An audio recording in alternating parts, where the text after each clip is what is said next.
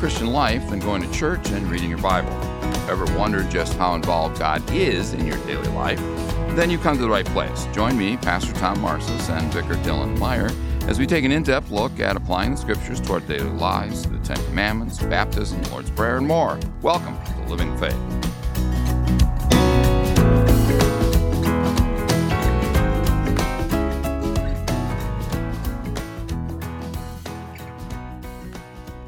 Welcome to Living in Faith. My name is Pastor Tom Marcis, uh, Senior Pastor of Zion Lutheran Church. And this week we continue our journey through the 40 days of Lent as we look and read the Gospels chronologically. And this week our guest is Pastor Aidan Moon. That has a nice ring to it. Yeah, I'm starting to get used to it. It's taking some time. well, I'm sure that a lot of people listening are thinking, wait a minute, isn't that vicar? No, it's not vicar. It's not seminarian. It is Pastor Aidan Moon. Uh, as we get going here uh, in about one or two sentences, how are things going out in Colorado? you know everything's been been really good we've received a very very warm welcome here um, we've been we've been well taken care of by the community out here and uh, we're all settling in the boys are getting big. Um, yeah, that's there's there's uh, many many things that I could say, but that's a good couple of sentences. Well, we're glad to, we're glad to have you back on this. It's kind of like old home week. Uh, obviously, Jason and I did this, and now you're doing it. And we both did those podcasts through Trek Through the Scriptures, and and we're glad to have you back with us. And it's kind of interesting so far. I think people are finding it very interesting as we dive into the Gospels uh, chronologically, jumping back and forth. It's a little bit different than when we went through Trek Through the Scriptures, which you started on your vicarage, uh, because now instead of just reading a Gospel straight through, we're kind of comparing back and forth uh, the similarities between the two. And one of the early similarities I think we see is uh, the parables. I mean, we have the parables here, obviously, as uh, both Matthew, Mark, and Luke, especially uh, Matthew and Luke, uh, have these various uh, parables. Uh, Matthew chapter 13, which is our second day of readings,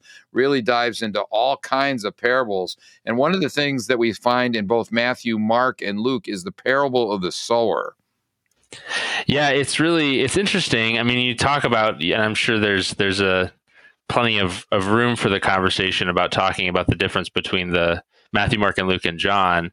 Obviously, John does not include some of this, these stories, but it's important enough that Matthew, Mark, and Luke all latch on to this image of the sower, which is really all about how God's word works. Um, and it's uh, it, it sometimes might seem like like maybe God's not a very good farmer just based on this parable alone, in the sense that it doesn't operate with the sort of um, really focused intentionality that we might think. Uh, God is not discriminating with His word; He just kind of throws it around everywhere, and that it's it kind of continues a theme that comes up in a number of the Gospels of of just kind of. God seems reckless from a human perspective in how he goes about things. Uh, he goes and pursues those who are not interested in hearing what he has to say, even um, but we see the word go out and do its work and then it also i mean it provides us because jesus does give an explanation it provides us some some images of of how uh, and of why the the message that the disciples are then ultimately going to be carrying out might not bear fruit. Um, and I think there's there's sort of something sobering about that for us, but there's also some hope in the sense of sort of trusting in God's word to do its thing.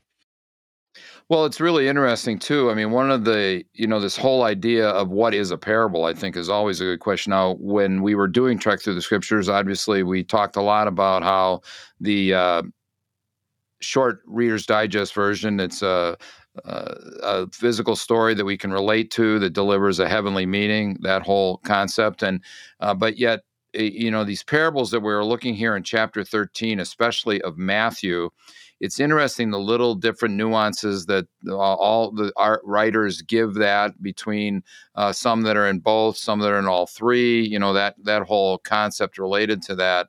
Um, obviously, you were privileged to grow up on a ranch that wasn't necessarily it was dealing with cattle more than uh, the sower and the seed kind of thing. Mm-hmm. But yet, the idea of working the land and how that is something that we can relate to and in God's creation and how it delivers to us these uh, great secrets of what the kingdom of God is like.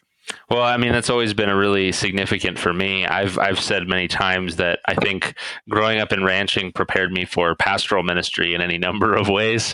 Um, some of them are because there's some similarities uh, between uh, a life connected to the land and pastoral ministry, working with people, um, even in just kind of the, you know, you don't get to you don't get to take a day off because uh, just because you feel like it. There's a certain level of general responsibility. I mean, I this this last weekend, Saturday night, I had a member I needed to go take care of, and I did it. And uh, while I would not compare any of my members to cows, uh, that would be unwise. No, that um, would not be a smart move. Uh, there is a sense in which there is that same that common the commonality of care, which is uh, my dad would go out and chop ice for cows on on uh, Christmas morning because they needed to drink water and it was cold, and uh, and so we see how for me that's been really significant to learning how to be a pastor. Jesus was speaking the language of the people he was around, and they lived in an, a highly agricultural society and culture. Um, I'm in uh, I'm in suburban Colorado now, but there's still enough people who have some kind of connection to the land that these stories I think have a particular impact. Um, we have enough. Uh, farmers' kids, at very least, uh, ranchers' kids, people who are connected somehow. That I think these these stories still connect um, because it's sort of a common human experience.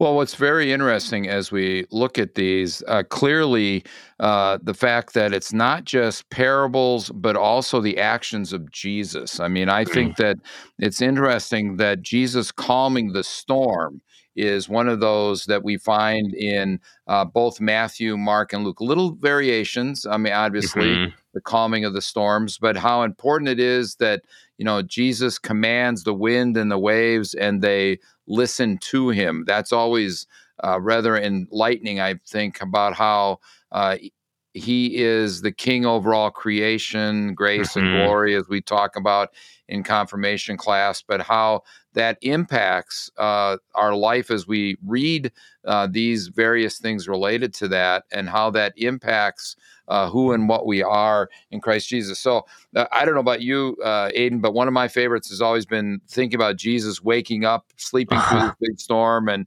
simply calms the whole thing. And then he says, Hey, what did you guys not have faith? And thinking mm-hmm. faith, we were thinking we were falling out of the boat. Well, it's it's just so so fascinating because it's I think such a beautiful picture of we talk about the the mystery of Jesus' identity as both God and man, and this is this is such a, a beautiful picture of that because you have Jesus sleeping as a human being right? He's asleep in a boat. And then he wakes up and does what only God does, you know, speaks and all of nature listens to him right and and that's what god's been doing since the very beginning he got in the in the beginning of creation speaks over the water and makes you know there's chaos and things are disordered and god makes it exactly how it should be so uh, that's there in the very early creation story and now Jesus is acting that way. And just a minute ago, he was asleep in the boat. so there's this this just sort of this mystery of Jesus as both God and man, fully and complete, 100% of both, that is pictured so clearly. And you can see why the gospel writers would include that story because it does really demonstrate that very vividly. Um, there, no one else can do that. Only God can do what he's doing. Well, as we look back on the Gospels, obviously, his very first miracle, he turns water into wine, and uh, you know he heals the blind, he heals the lame. But there's something about calming the entire Sea of Galilee. Mm-hmm. I mean, how overwhelming that would be to for these fishermen who are experiencing they're used to being out in these storms yet this one's so bad that they're worried for their life and yet he calms it it's no magic trick yeah there's not really there's no other way to explain it other than that his word is enough to reshape creation itself um, and and command and control creation. And yeah, that the scale of that is a little different. It's not something you're going to do by sleight of hand or something. Um, right. You can't Explain pull that. it away. Yeah. Explain it away by a sleight of hand. No, there's no way to do that. Yeah. So it, it is. It's a pretty pretty cool story for us to just kind of reflect on on Jesus and the the Jesus who still has that power for us too. I mean, there's that that reflection on I think um, there's a common fear for most kids, I think, of storms. And that maybe changes its form as we get a little older. Maybe we're still scared of storms, but maybe it's just the kind of chaos of life, the things that we can't expect, we can't, um, the things that we can't predict, uh, that come out of nowhere and just sort of leave us confused and and afraid. And Jesus has the power over that just by his word. And sometimes the power of that word is to comfort. Um, sometimes it's the power of that word is to protect. Um, but in any case, we're we're safe in the boat with Jesus, and that's uh, that's good news for us.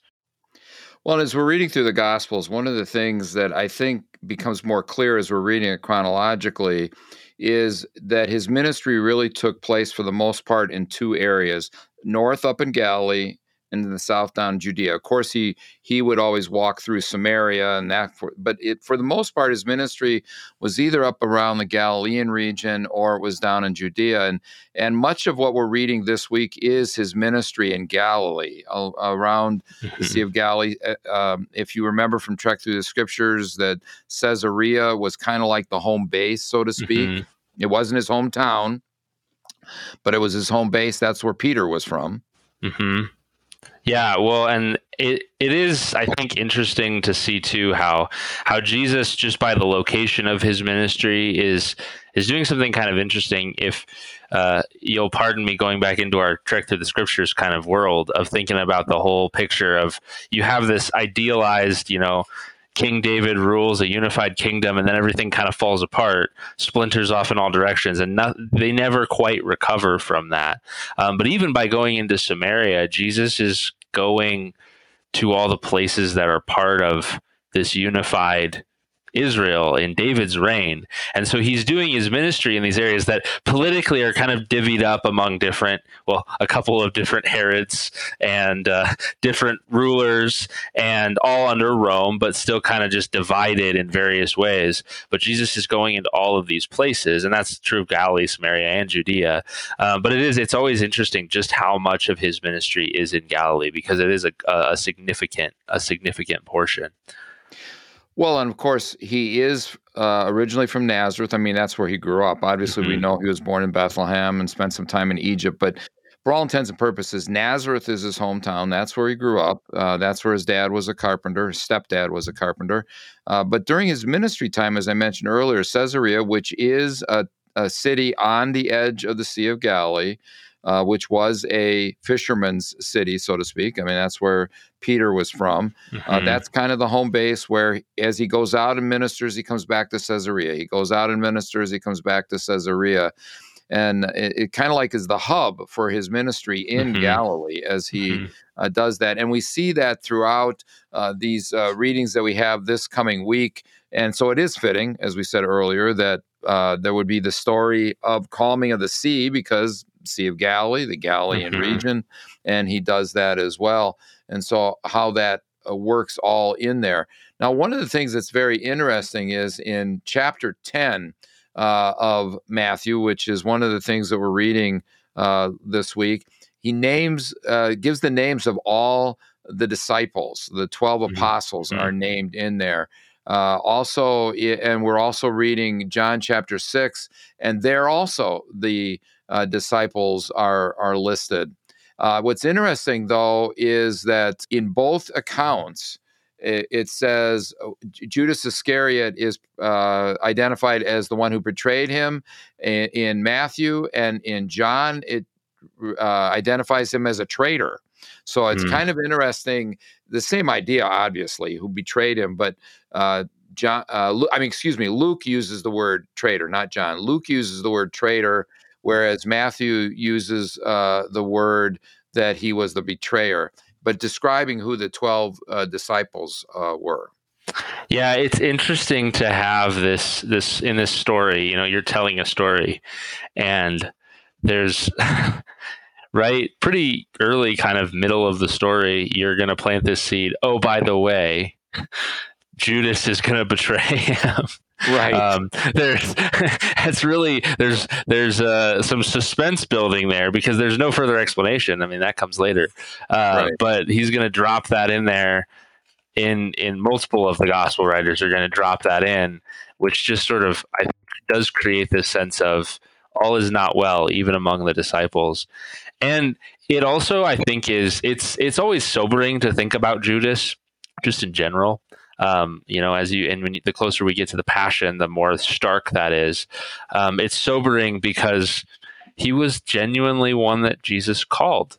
And we have this reminder of this at the heart of the sort of excitement of Jesus' ministry of, wow, he's calling these disciples, and then he's going to, in, in some of the accounts, send them out, and they're going to do these great things.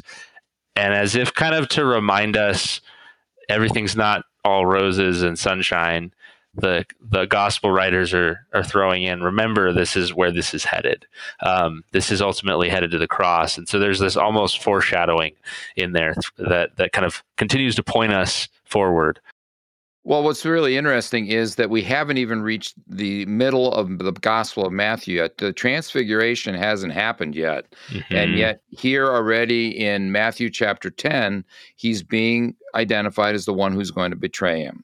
Now, obviously, 2,000 years later, yeah, we all know who Judas is. Yeah, we know Judas is going to do that. But mm-hmm. think about it how the, as you mentioned earlier, the, the gospel writers are building up to this point, building up this crescendo, and yet they're still talking about him as the traitor early on in the accounts.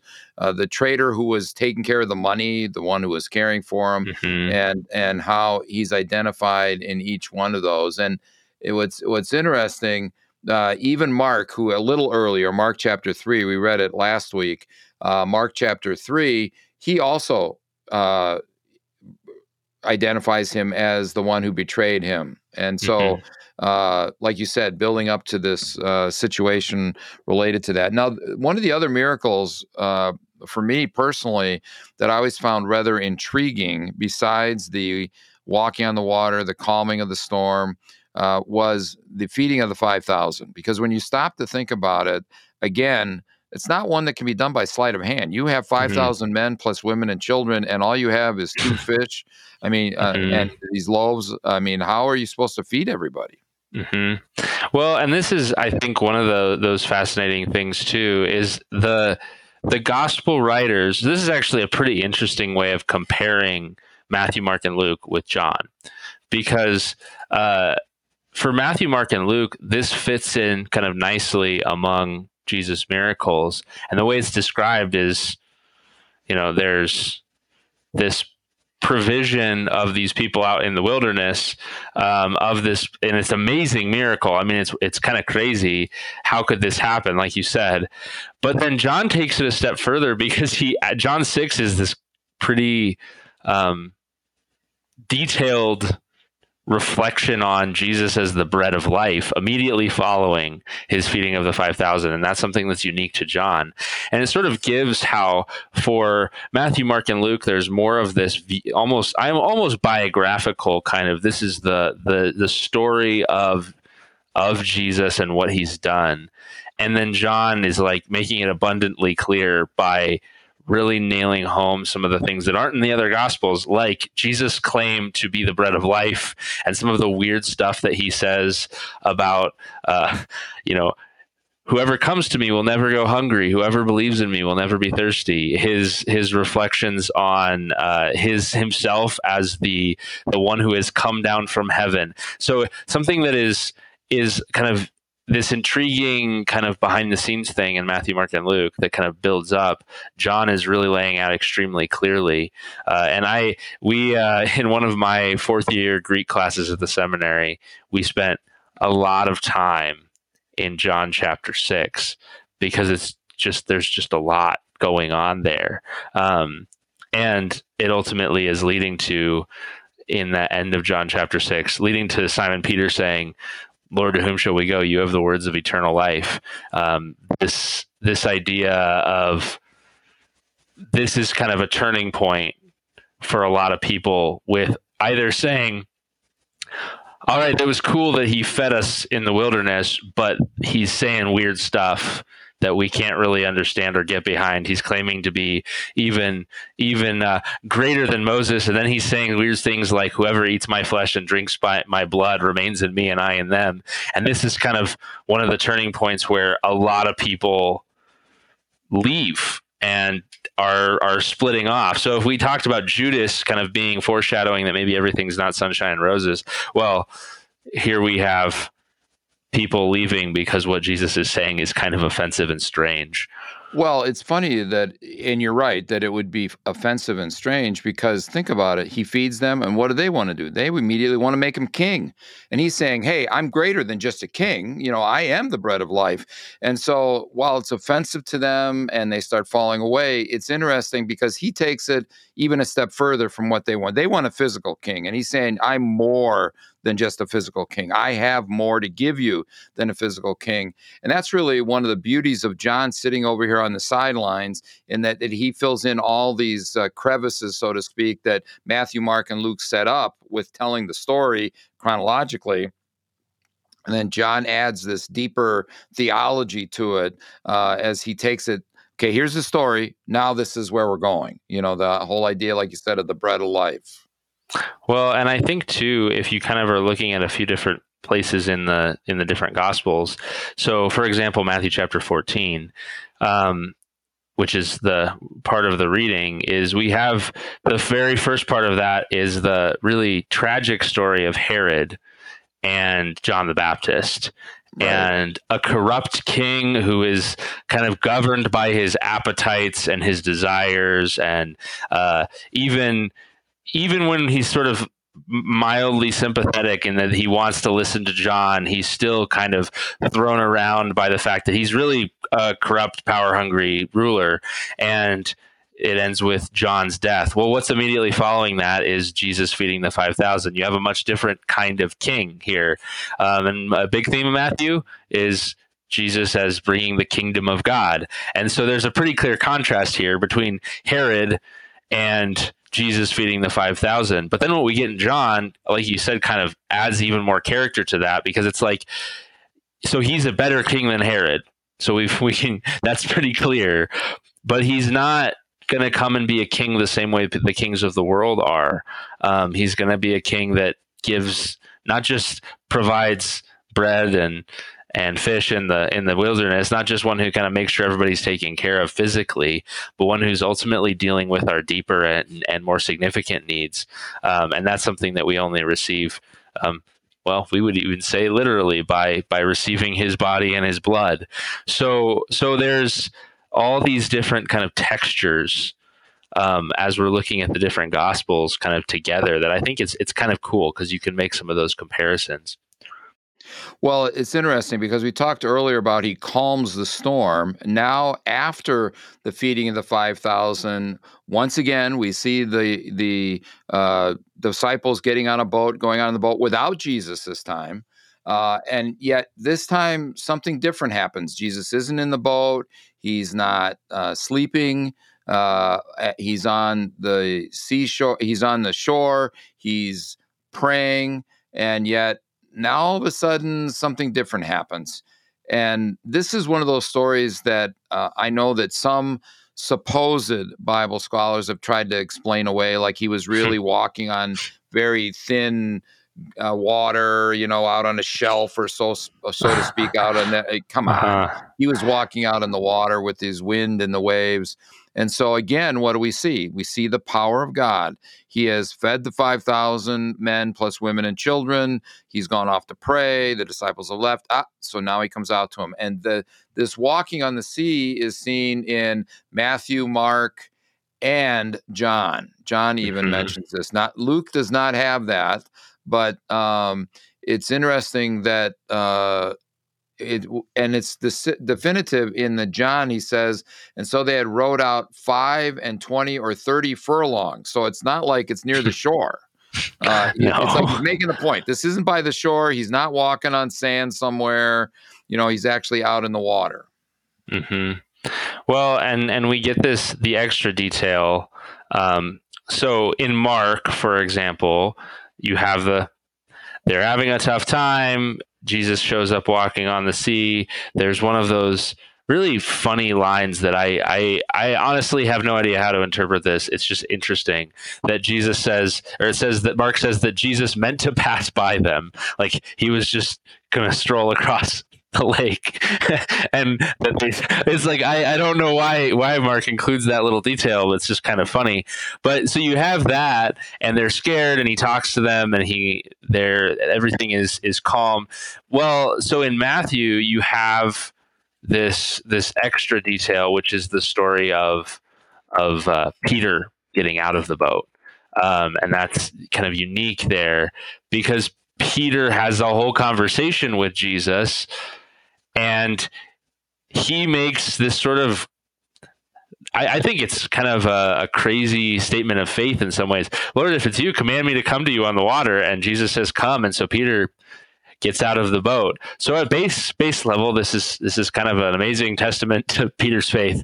Um, until about ten seconds later, um, when he realizes that everything is he's standing on water and there's wind and waves, and he starts to be afraid and he sinks and Jesus saves him anyway. Uh, you see this sort of extra picture, uh, and it's interesting because uh, there's a pretty a pretty grounded thought process that Mark is coming from the testimony of Peter, and Mark does not include this story. Um, Matthew is the one who makes sure he writes down what Peter did here.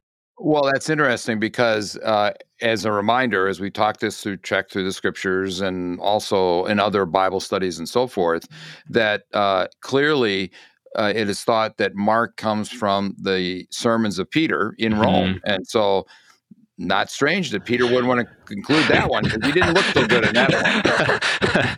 yeah, it is. It's kind of uh, it's kind of funny and I mean, we also see Mark does tend to move pretty quickly, which seems pretty consistent with with Peter's personality as well. Just sort of quick to whatever whatever he's going to say, good or bad. Um, he kind of moves pretty fast, and Matthew fleshes some things out a little bit more. Um, but yeah, still, it is it is interesting that Mark is not uh, not too keen to include that detail. Well, and after they've the the wind and the waves are calmed, Peter and Jesus get into the boat. Then they go as they continue on across the Sea of Galilee uh, to Gennesaret, and sometimes it's uh, called uh, Lake of Gennesaret. You know, it's the Sea of Galilee, but some translations refer to it as uh, the the Lake of Gennesaret. Uh, but again, another one of the towns and regions along the, the along the lake, so to speak. And there it talks about again, we see the power of God uh, as all these people were coming to him to bring their sick and so forth, and asked him to touch them, and uh, so that there there would be healing. Mm-hmm. I think as we think just briefly about about Jesus' healing ministry, I think there's a lot of ways that people get I, I don't know, mixed up might be a strong word, but they get confused regarding um, what exactly this is about. And it also can be kind of discouraging if we're going, okay, Jesus healed and then what happened to that? Which is not to say god doesn't still work in that way and all healing comes from god. I mean god's the one who created the body and he's the one who, who does it. But jesus healing in his earthly ministry serves to very specific purposes um, all the miracles he does really. But especially if we think about healing um, when jesus is walking around in his earthly ministry it is in some sense uh, it's a taste of recreation, God making things as they're supposed to be. So decay and even death are working backwards when Jesus is around. That's kind of the picture we get. And so while this is not ultimately definitive, I mean, for what an example of this, when you get to the story of Lazarus being raised from the dead, Lazarus is raised from the dead. Well, he's still mortal. Um, that's not the that's not this his final resurrection. Um, those who are healed, they're still going to deal with all the struggles of human life, and they're also still going to die. But we see in this this taste of what God's ultimately doing. So it's almost just like a, a little bit of God's future, the ultimate fix uh, when when we see in Revelation that that God Jesus says I am I'm making all things new. Um, when Jesus is healing, he's giving a taste of that in the present tense for the people that he's around. And so that's still meaningful for us because it's a picture of where we're all going, um, the ultimate and complete version of that healing. Well, as he said throughout his ministry, as he would tell the parables and as he would preach and teach, you know, the kingdom of God is like. And mm-hmm. so, uh, you know, the kingdom of God can be seen in the perfect nature that was uh, how Adam and Eve were made in the image of God, and yet in sin they lost that, and in faith, you know, we're always working eh, in faith, coming towards that, and yet ultimately, while we get glimpse of it in this life, ultimately we won't see it until we get to heaven. Yeah, this is I, I, I like to talk about when we talk about the Jesus saying the kingdom of God is at hand, um, or sometimes the kingdom of heaven is at hand. Um, I like to think of it in that terms of like heaven breaking into earth um, we kind of see that and then there's really some strong pictures of that when you get into things like the transfiguration or even jesus oh, yeah. baptism where you're like these are literally overlapping. We have uh, this very clear picture of that. But even jesus healing and his miracles is the same kind of thing. It's it's god's presence and power coming into human, earthly, normal, everyday reality. Um, and in uh, a pretty cool way, I think we don't always think about it this way, but this is what happens when we gather for worship. I mean, this is why we focus so much on things like Jesus being truly present in the Lord's Supper, um, because that's the same thing for us is in the mystery of, of word and sacrament heaven and earth are, are overlapping. God's breaking into our everyday normal lives. He's changing hearts. He's transforming um, our normal selves. And so, uh, in a different way, uh, post ascension of Jesus, we also have this sort of the kingdom of God is is still at hand. It's still still coming.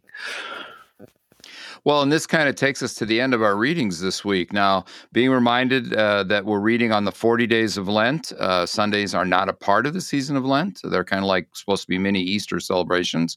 Uh, so, as we continue on the 40 days of Lent, we kind of finish off here on Saturday. This is kind of where we finish off on Saturday, and we'll pick it up again on Monday next week uh, kind of got a little glimpse of it. Aidan referenced it. Transfiguration's coming up next week. We're going to be talking about that and and so it's very interesting the crescendo building up and you can see it between mm-hmm. the three gospels building up to the the transfiguration and from then on our readings we're going to be pointing towards the cross so there's a little side note sidebar as to what we're going to see next week as we continue our chronological reading of the four gospels through the season of lent well uh, let me say it again, uh, Pastor Moon. It's been nice to have you with us again. Uh, and uh, any last words or greetings uh, to the people of Zion and anybody else that might be listening?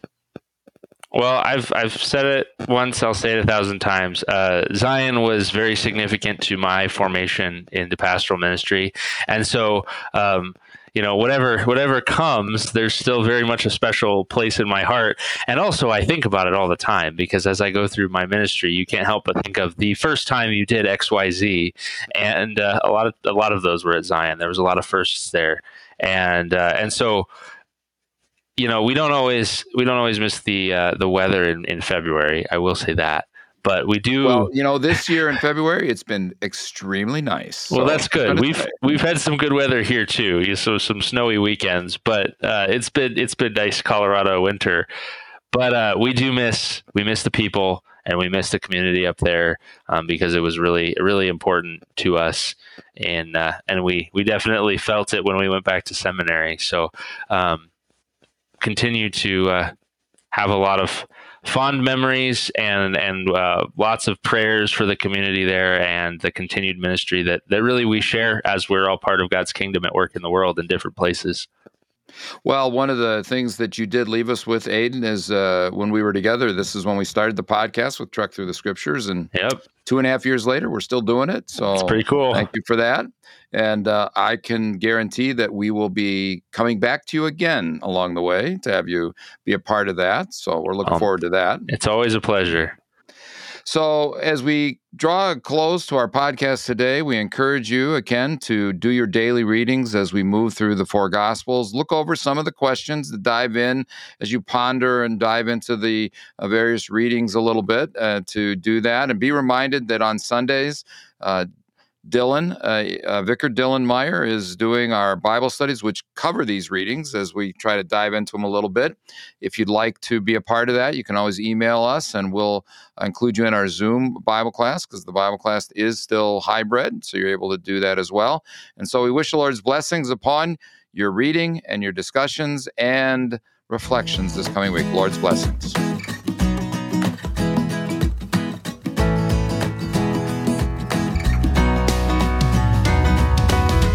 Thanks for joining us on our Living the Faith podcast this week. This podcast is a ministry of Zion Lutheran Church in Bismarck, North Dakota. To contact us, learn more, or for more resources on our journey this year, please visit zionbismarck.org or find us on Facebook, Instagram, Twitter, or YouTube. This podcast was made possible by a grant from Lutheran Church Extension Fund. We thank them for their support. Please join me in prayer as we begin our new week. Blessed Lord, you have caused all Holy Scriptures to be written for our learning. Grant that we may so hear them, read, mark, learn, and inwardly digest them, that by patience and comfort of your holy word, we may embrace and ever hold fast the blessed hope of everlasting life. Jesus Christ, your Son, our Lord, who lives and reigns with you in the Holy Spirit, one God, now and forever. Amen. Thank you for listening. Tuning next time as we continue learning how God's truth in the Scriptures applies to our daily life. God bless your reading this week.